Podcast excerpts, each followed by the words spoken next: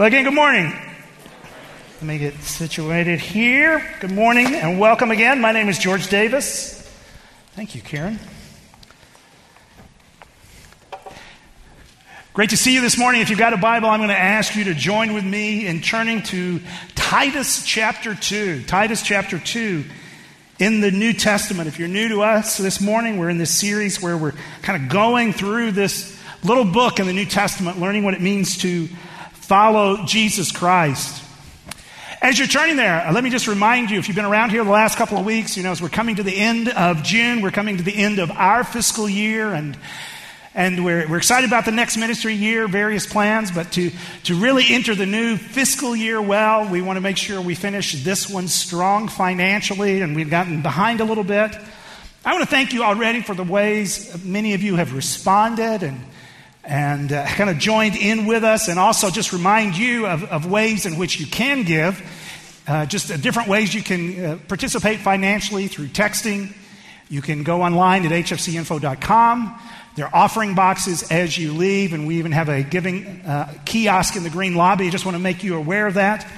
Also, I just want to say some of you perhaps you're newer to the church and you're, starting to feel like, okay, I'm a part of this place, and just encourage you to see that one of the ways you, you become connected in the life of the church is by partnering with us financially. So I want to encourage you to take that step, and perhaps even as we enter a, a new fiscal year, this is a great time for you to do that and, and really join in with us in, in partnering together with ministry. So thanks already. Some of you may just want to make a final gift even before the fiscal year closes, and I want to thank you ahead of time for that as well. So we're now into the middle of summer. I don't know what your summer looks like. Let me tell you about, about part of mine. One of the reasons this summer is different for me, particularly different for my family, is this summer my parents are moving. Uh, they're moving out of the home in which they've been for 42 plus years, and in moving, they are downsizing. Now, some of you have been through this, and so you have had these conversations about what do we do with all the stuff? Right? Some of you, you know those conversations. And we just really had some great conversations as a family, as an extended family, even have conversations with my sons. You know, what's something you would like out of your grandparents' home? And, but I've got to be honest with you, watching my parents go through this, particularly, you know, you, when you've lived a place 42 years, there's just, there's just stuff Watching my parents go through this from a distance has, has kind of challenged me to think through what's it going to be like when I go through this? What's that going to look like for me and my wife? I mean, I mean, it's amazing to me now. You know, I can go downstairs into our basement, and I can remember 21 years ago. We lived, we lived in England four years. We were moving back to the United States. And I kid you not, we basically just moved and our checked pieces of luggage and two or three extra boxes. And now I go into my basement and I look and I go, where did this stuff come from? Right over 21 years, how did it multiply? And I can't blame it all on my kids, although much of it I can. And, uh, right? And I don't know. And, and my guess is for many of us, when, when I start to say terms like stuff when I start to talk about clutter and the problem of clutter, some of you can readily identify, right? I think most of us know what that looks like. In fact, I think for many of us, when I start talking about clutter, your mind immediately goes to someplace in your apartment, in your home, in your in your townhome, in your condo. There's right? We, we know signs of clutter. Maybe it's just that junk drawer in the kitchen. Where every, you know, it's how did that get here? And oh my goodness, what look at all this stuff in the junk drawer. Or maybe, maybe you have a box like this. Right? And it, and it, you, once again, you're kind of like, how did it get there? Where did all that, you know, it's just cords. I showed this in the first service after, so after, after, after the service, I realized this was a hot button for one particular marriage. And I'm like, because they're going through this right now. And she looked at me and said, You forgot the remotes. I, I don't have the remotes. So, so you know, right? You know what this clutter, you know what it's like. And this box just of cords, phone cords, jacks to different pieces of electronic equipment. You know. Or maybe, maybe you have a garage that looks something like this. or it has looked like this. We won't do a show of hands, but many of us have been at some season in our lives, once again, with a home, apartment, or whatever, where you couldn't get the car into the garage just because of the stuff, just because of the clutter. And when we talk about the issue of clutter, the problem of clutter, um, I think there's, there's something we need to understand about it. And this is really what I've discovered just in kind of wrestling with this in my own life. And what I've realized is, you know, we can say clutter can be a problem. In fact, for some of you, you, you know, you spent time watching one of the most popular shows on Netflix, which is all about decluttering. But we need to realize, I think, and this, hear me clearly on this, hear me carefully. The problem of clutter, I've discovered, it's not just a problem of space, right? We, we get tired of the clutter because it takes up all the space. The problem of clutter is, is also a problem of purpose. Because here's what I've discovered it was, I actually bought, this belongs to a friend, but a couple of years ago, I had a box just like this in my office. And, and finally, I just, you know, I got to deal with this. And it was all these cords. And you know what I discovered as I started actually to take the time to go through the cords? Here's what I discovered. Oh, wow, that cord, that, that went to a camcorder I used to own. that went to my old laptop. I haven't had that laptop in five years. And what I discovered in going through my own clutter was most of this stuff was connected to electronics that I didn't even own anymore or it was related to features that I was never going to use. And when I realized this, this box of clutter, it wasn't just that this box was taking up space, it was, it was a box filled with cords that ultimately had lost their purpose. And so they were just sitting on my shelf. And, and the principle I've had to, to, to just recognize in my own life is this when clutter is present, purpose is lost. Right? When clutter is present, purpose is lost. And I challenge you, if you got an area cluttered, if you start to pay attention carefully, you'll see there's just stuff there that's just not being used anymore. Stuff that's lost its purpose. Right? That treadmill in the basement was never intended to be a clothes rack. and I'm not going to raise my hand on that one. we'll keep that secret, right? When clutter is present, purpose is lost. Now, I, I, I, say this and we start talking about this not to make you feel guilty. The goal isn't to make sure you get out of here and you head right to the garage or the, the box or the closet or whatever that is. I say this to ask this question What, what if it's possible for my life to become cluttered internally? What if it's possible for my life to become cluttered spiritually and emotionally? What if it's possible for my very soul to look like this box of cords or that overstuffed garage? And what if it's possible because of the clutter that my true purpose and meaning in life is going lost? Because remember, when clutter is present, purpose is lost. To help us understand what this can look like and how to avoid it, let's now come back to the book of Titus. We're in Titus chapter 2. And um, if you're new with us, this is a little book uh, in the early Christian movement that was written to this Christian leader, Titus, who was working and, and leading the Christian movement on the island of Crete. And as we're going through the book, we're, we're, really highlighting the idea that, that Titus, as he's giving leadership to this growing Christian movement, is being challenged to help people see what it's like to live well and do good. And that is a countercultural challenge because Titus is on this island of Crete where it just was socially acceptable to be self centered.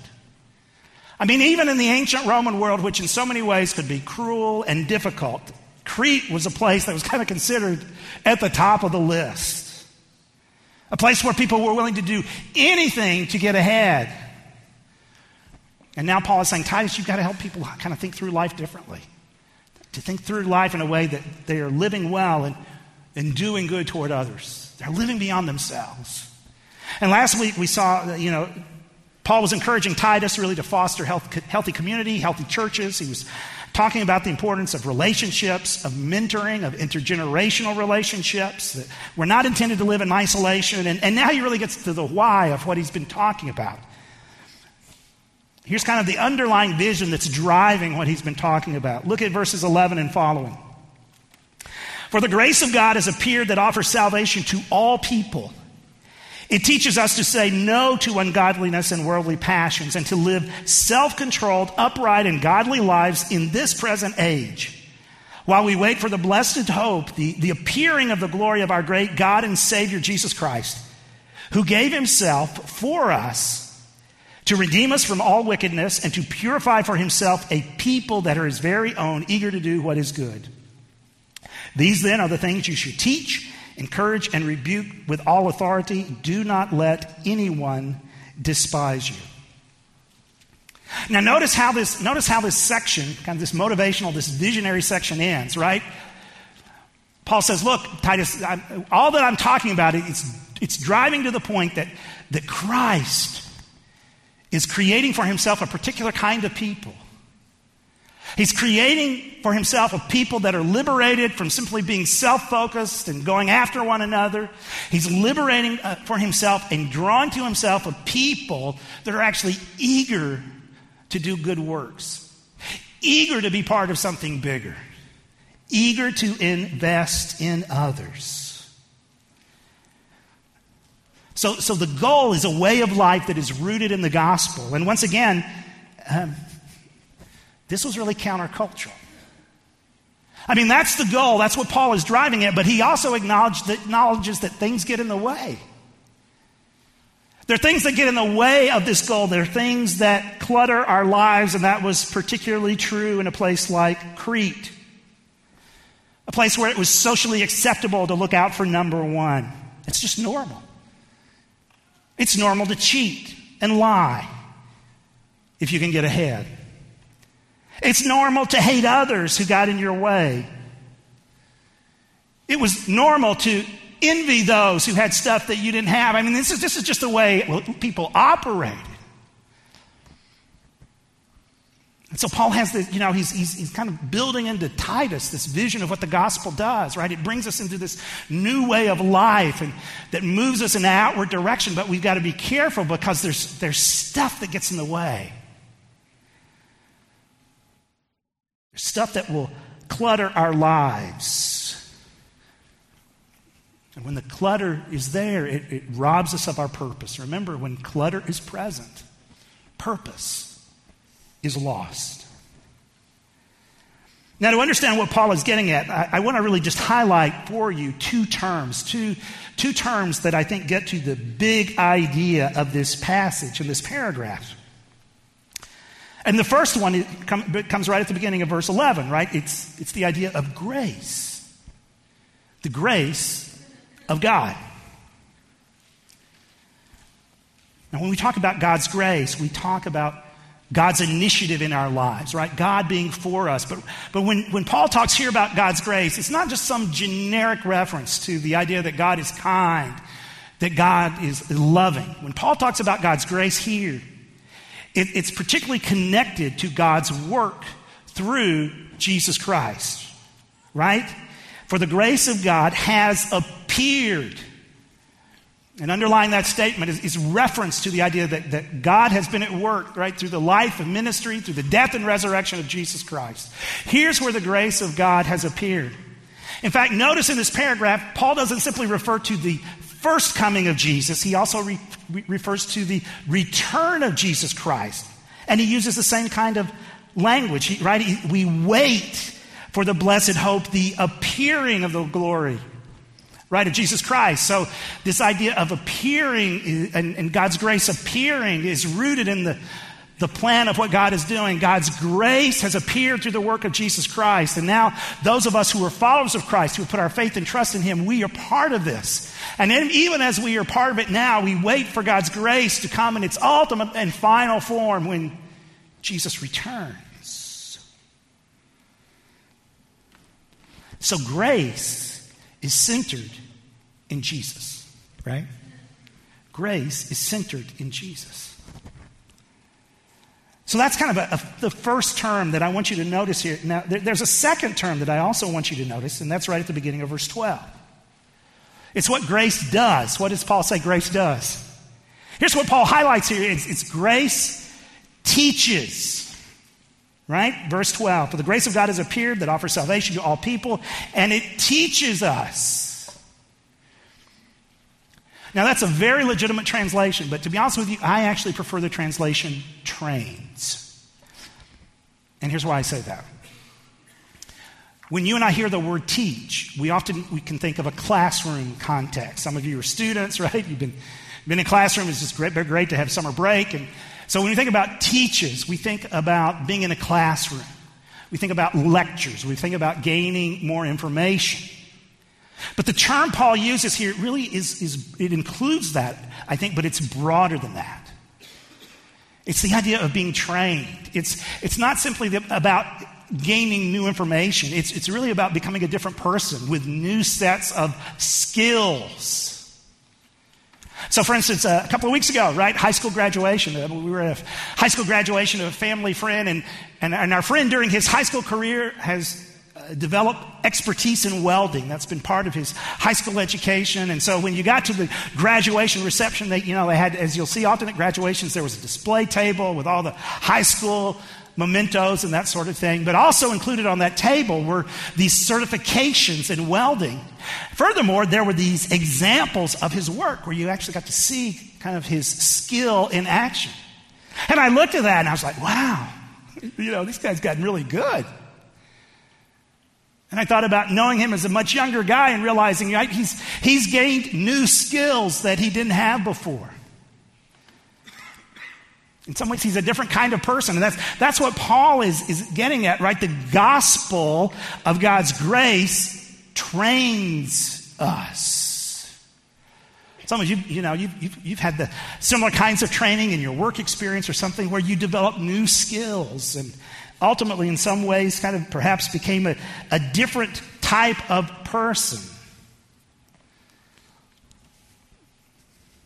So, what, what Paul is getting at here is right, he's got this big vision for the church and people living outwardly, but underlying the vision is just the simple commitment to the truth that the, the gospel, the gospel of grace trains us.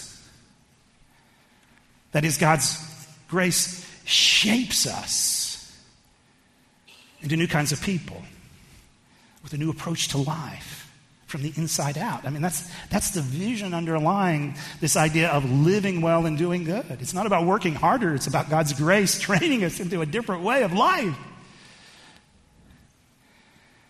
And so we have to come to grips with this truth that in the pages of the, pages of the New Testament, God's grace does not simply save us, it also shapes us. And so, really, the big idea of this passage, right, is this grace trains. Grace trains us. Now, as I say that, notice, notice that Paul says there are two ways in which God's grace trains us.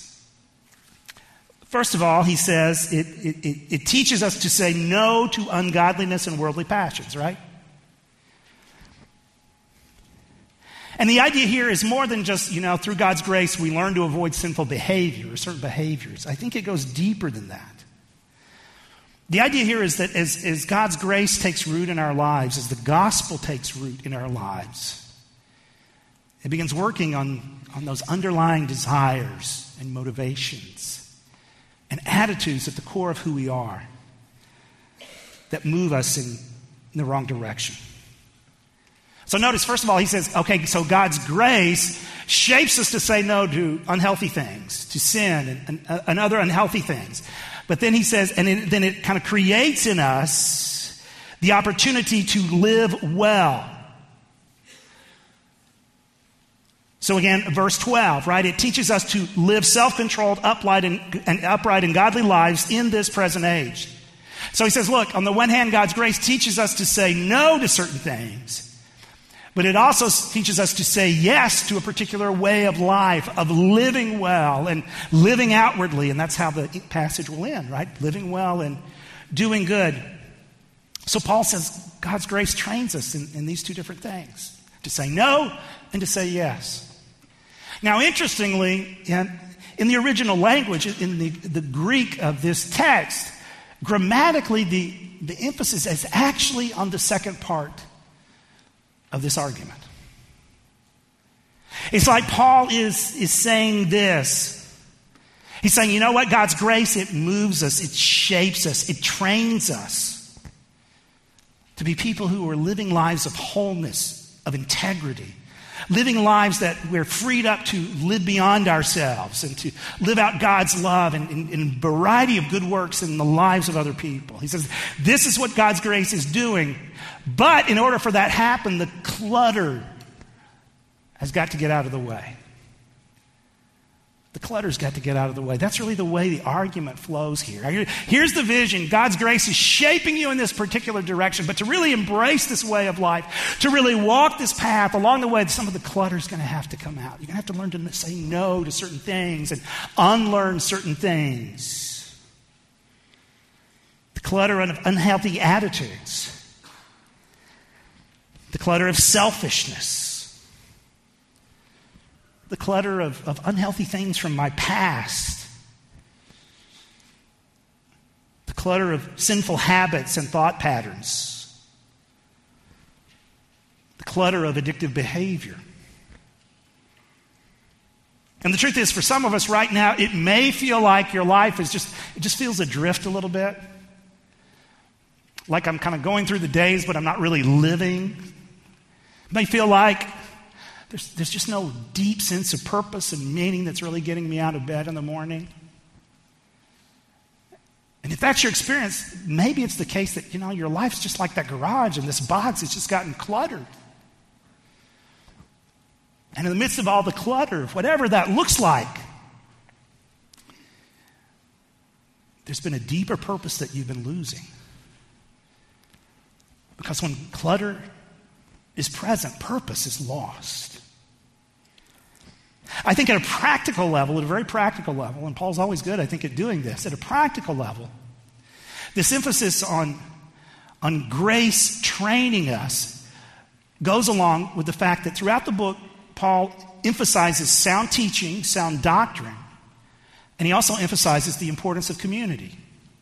We've already seen that, right? I mean, Paul talks, he's, when he's talked about Christian leaders and the leadership that we need in the church, he's talked about the importance of leaders that can create an, an environment where we're learning sound doctrine. And that's not just orthodoxy, that's, that's doctrine that brings health to us, that flows out of the gospel. So the expectation is that we're to be in a, in a community where we're, and we're to be in experiences where we're interacting with the truth of the gospel now, with the, the truth of Scripture where we're being confronted by sound teaching. But beyond that, Paul also has the expectation of the book that we're going to be in healthy relationships. And we've just seen that earlier in this chapter where he's talked about the importance of relationships and community and investing in one another, even mentoring, thing, you know, learning from one another. So I think at a very practical level, Paul's expectation is one of the places in which God's grace trains us is in the context of being exposed to the truth of Scripture and I think now that includes both through our corporate gatherings, but also individually. And through the context of relationships, as we engage God's Word, as we engage one another, you know, as we have conversations about life and we can encourage one another and pray for one another, these become very concrete ways in which God's grace trains us in an ongoing manner. So, for instance, I'll just give you an instance. So, this week, Rose and I had some couples over from church, and uh, we get together periodically, and we just get together and talk about life. And so we had dinner together, and the after dinner conversation this time centered on the issue of money. So we were talking about money and handling it, what that looks like at different seasons of life. And in the course of that conversation, we also talked about generosity and giving. And, you know, as I heard just different people share their stories and experiences, it, it was, it was just helpful for me because in, in the course of talking about giving and generosity and even the things that can get in the way of it, it just brought to my mind, it reminded me of, you know, what are the things that can be at work in my own spirit that clutter generosity and giving? What are, what are at times those attitudes of control that get in the way of giving and generosity? What are the fears that I can have about money that get in the way of, of generosity and, and, giving? So, you know, just hearing the stories of other people, and, and I, I was just reminded of that and reminded of what it can look like in, in our lives when we start to say, you know what, all of it is, it's, it's all God's. What does it look like to hold my resources with an open hand? And so just that, you know, just that tangible conversation of talking about money and giving and generosity for other Eh, eh, with other people, that conversation just became an opportunity for God's grace to be at work in my life, training me in intentional ways. So the big idea here, the big idea is that, that grace trains us, grace shapes us.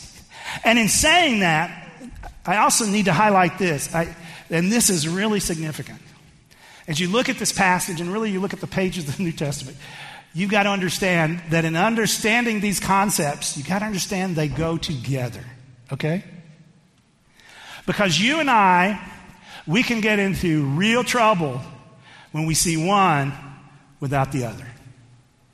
When we see one without the other, problems will arise. So, for instance, Maybe when I think about Christianity, maybe when I think about church and being involved in church, all I think about, all I really think about is grace.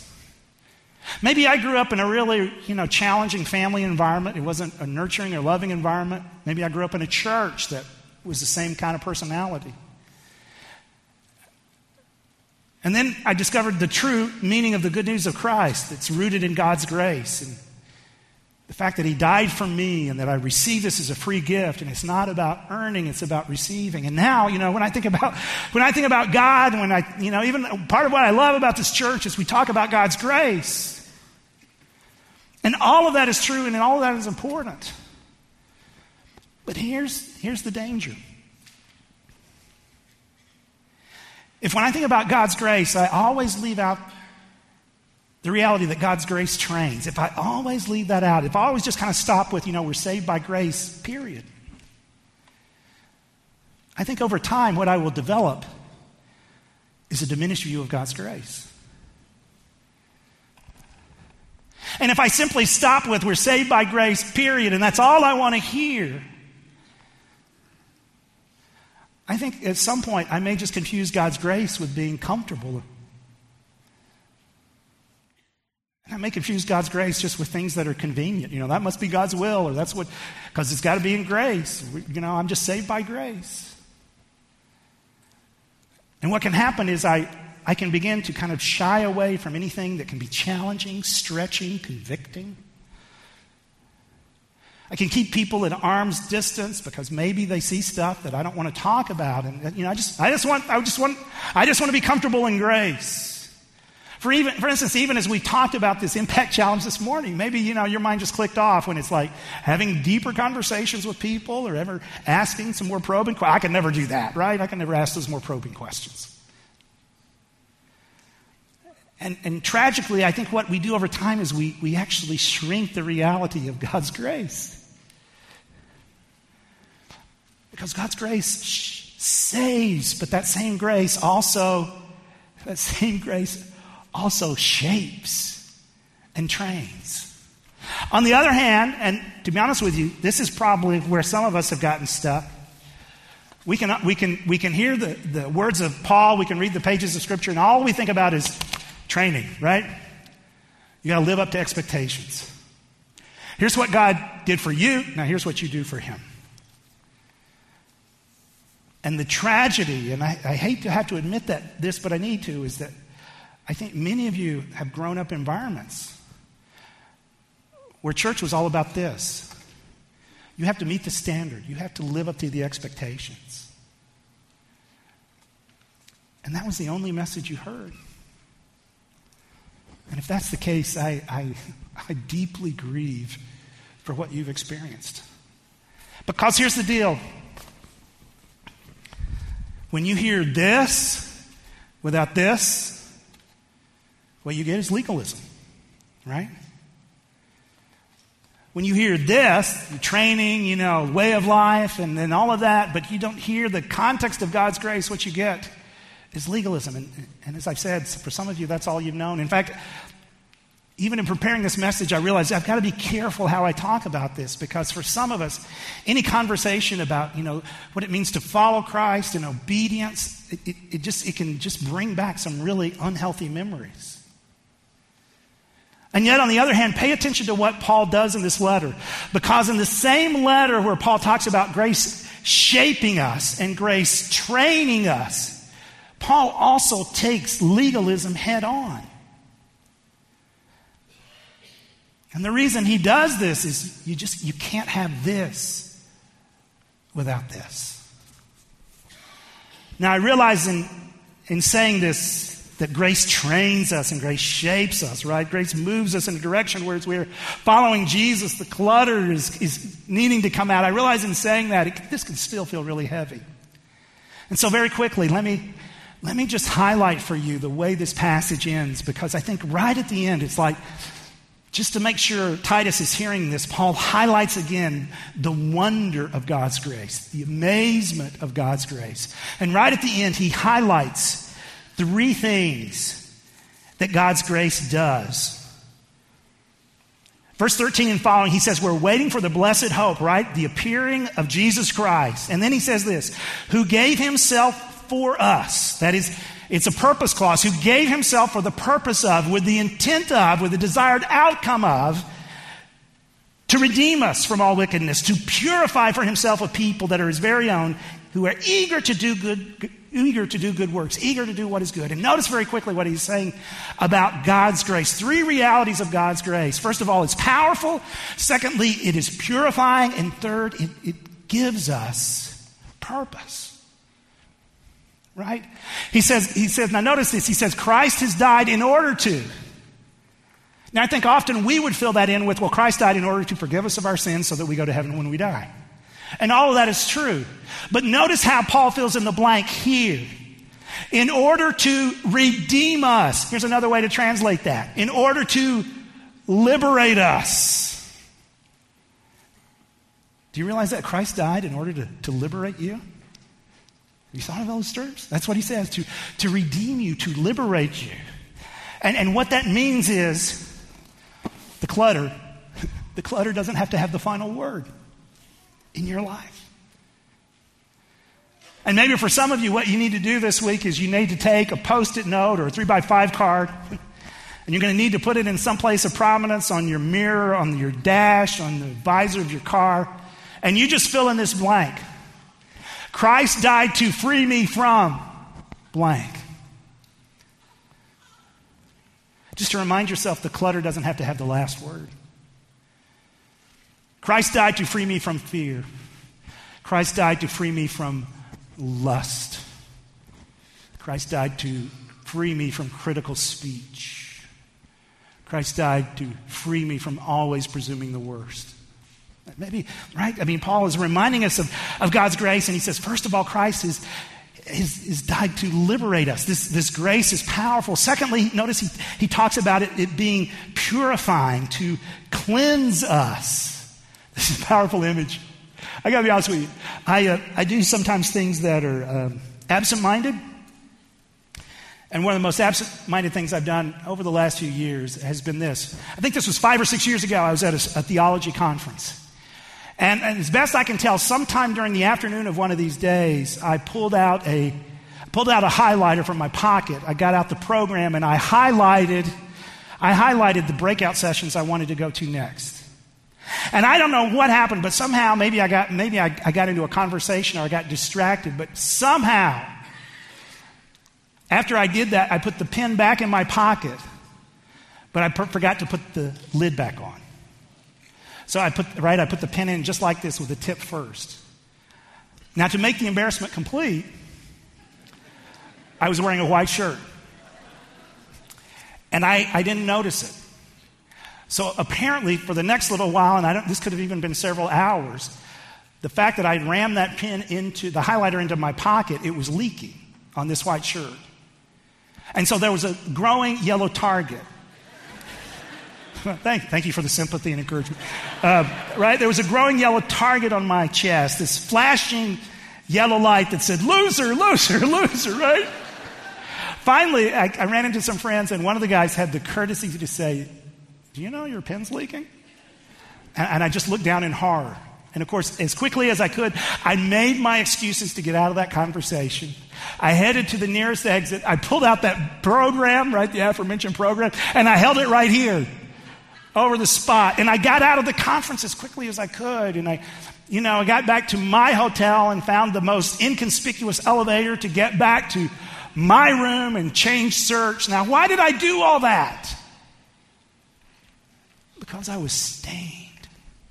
I was stained. Some of you, maybe you're here and you, you just feel stained. Stained from your past.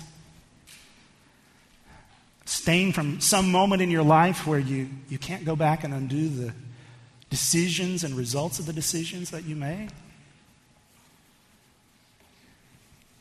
Various reasons we can, we can feel stained. But notice, Paul says, look, the grace of God, it, it, it's, it's, not, it's about forgiveness, but it's, it's, it's so much more. It, it liberates us and it purifies us.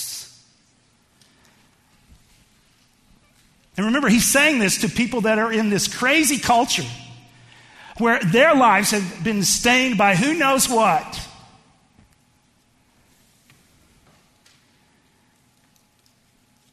But he says this, this is what God's grace is now doing in your life. It's, it's freeing you. It can, it can cleanse you, right? It purifies you. And in doing that, he's bringing us together as a group of people who can now live beyond ourselves, eager to do what is good. I mean, this, this impact challenge is just one concrete example of taking the message of this book seriously right? In the grace of God, we can be freed up to live beyond ourselves. So the big idea is simply this God's grace, it, it trains us.